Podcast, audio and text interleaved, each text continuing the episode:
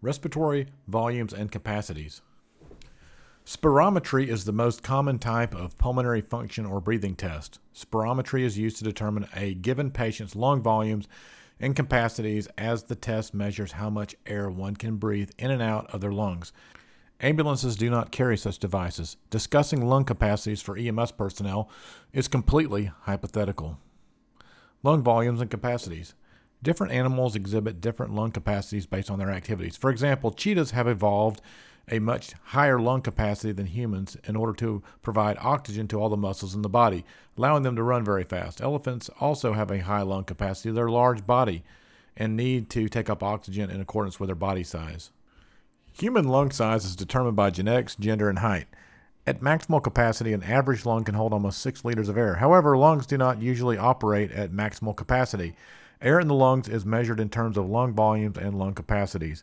Volume measures the amount of air for one function, such as inhalation or exhalation, and capacity is any two or more volumes, for example, how much can be inhaled at the end of a maximal exhalation. Lung volumes. Tidal volume measures the amount of air that is inspired and expired during a normal breath.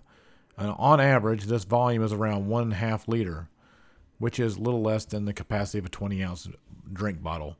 Minute respiratory volume is the tidal volume multiplied by the breaths per minute. This would give the cl- clinician insight to the amount of air being moved in and out of the lungs on a minute basis. If it were determined that the minute volume is too low to be compatible with human life, artificial ventilation would be initiated. Lung capacities. The lung capacities are measurements of two or more volumes. The vital capacity measures the amount of air that can be inhaled or exhaled during a respiratory cycle. It is the sum of expiratory reserve volume, tidal volume, and inspiratory reserve volume. The inspiratory capacity is the amount of air that can be inhaled at the end of a normal expiration. It is, therefore, the sum of the tidal volume and inspiratory reserve volume.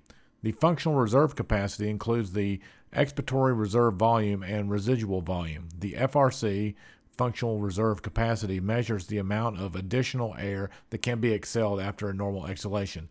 The total lung capacity is the measurement of total is a measurement of the total amount of air that the lungs can hold. It is the sum of the residual volume, expiratory reserve volume, tidal volume, and inspiratory volume.